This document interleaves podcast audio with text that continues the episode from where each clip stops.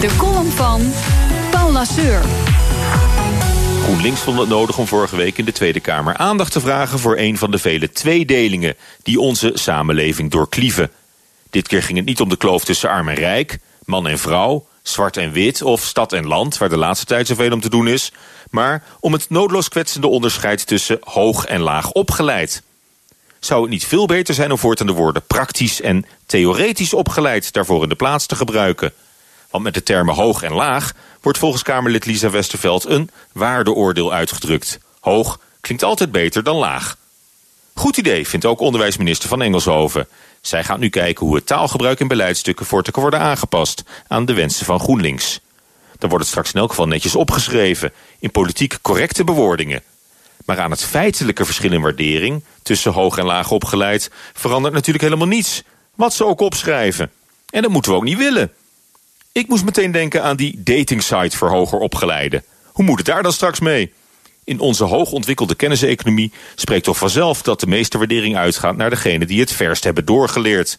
Het leuke is juist dat als je goed je best doet op school, je het in dit land nog ver kunt schoppen. Zelfs tot in de sociale klasse der hoger opgeleiden. Die ambitie mag van mij best doorklinken in beleidsstukken van het ministerie van Onderwijs. In plaats van te kiezen voor verhullend en misleidend taalgebruik. De maatschappij heeft ze allebei hard nodig. Denkers en doeners. Je bent een hoofdje of een handje. Goede vaklieden zijn goud waard en dat weten ze gelukkig maar al te goed. Topondernemers met weinig formele opleiding oogsten juist veel respect. Niet eens de mulo afgemaakt en toch maar mooi met zijn eigen handen een miljoenenbedrijf opgebouwd. Dat vinden we pas mooi. Trouwens, alsof hoogopgeleid zijn altijd zo'n pretje is. Nu ik ouder word gaat het gelukkig beter. Maar in mijn jonge jaren worstelde ik lange tijd met een beperking... die zich het best laat omschrijven als de academische handicap. Dat is het diepgevoelde onvermogen om als hoogopgeleide... ontspannen een praatje te kunnen maken met bijvoorbeeld de kapper. Op het moment dat deze meester doctorandus zich in een kapperstoel liet zakken... klapte hij volledig dicht. Totaal verkrampt en overmand door verlegenheid. Want waar moet je het in hemelsnaam over hebben... zonder de ander het gevoel te geven dat je hem niet serieus neemt? Pijnlijk bewust van het verschillende opleidingsniveau koortsachtig op zoek naar geschikte onderwerpen voor een beetje small talk. Van voetbal weet ik niets, dus dat viel af.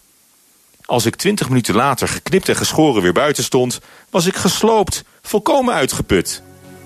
Dat leren ze je dan weer niet op de universiteit. Een beetje sociale zelfredzaamheid. Prettige maandag. En dat is Paul Lasseur. Elke maandag is hij ons columnist. En u kunt hem terugluisteren, zijn column op bnr.nl en in de BNR. Ben je altijd als eerste op de hoogte van het laatste nieuws. Luister dagelijks live via internet. Jelle Maasbach. Wesley Weert. We zijn er voor je met het leukste, opvallendste, maar natuurlijk ook het belangrijkste nieuws. Tijdens de presentatie van die halfjaarcijfers toen die beurskoers in elkaar kukkelde. BNR Beurs. Voor de slimme belegger. Blijf scherp en mis niets.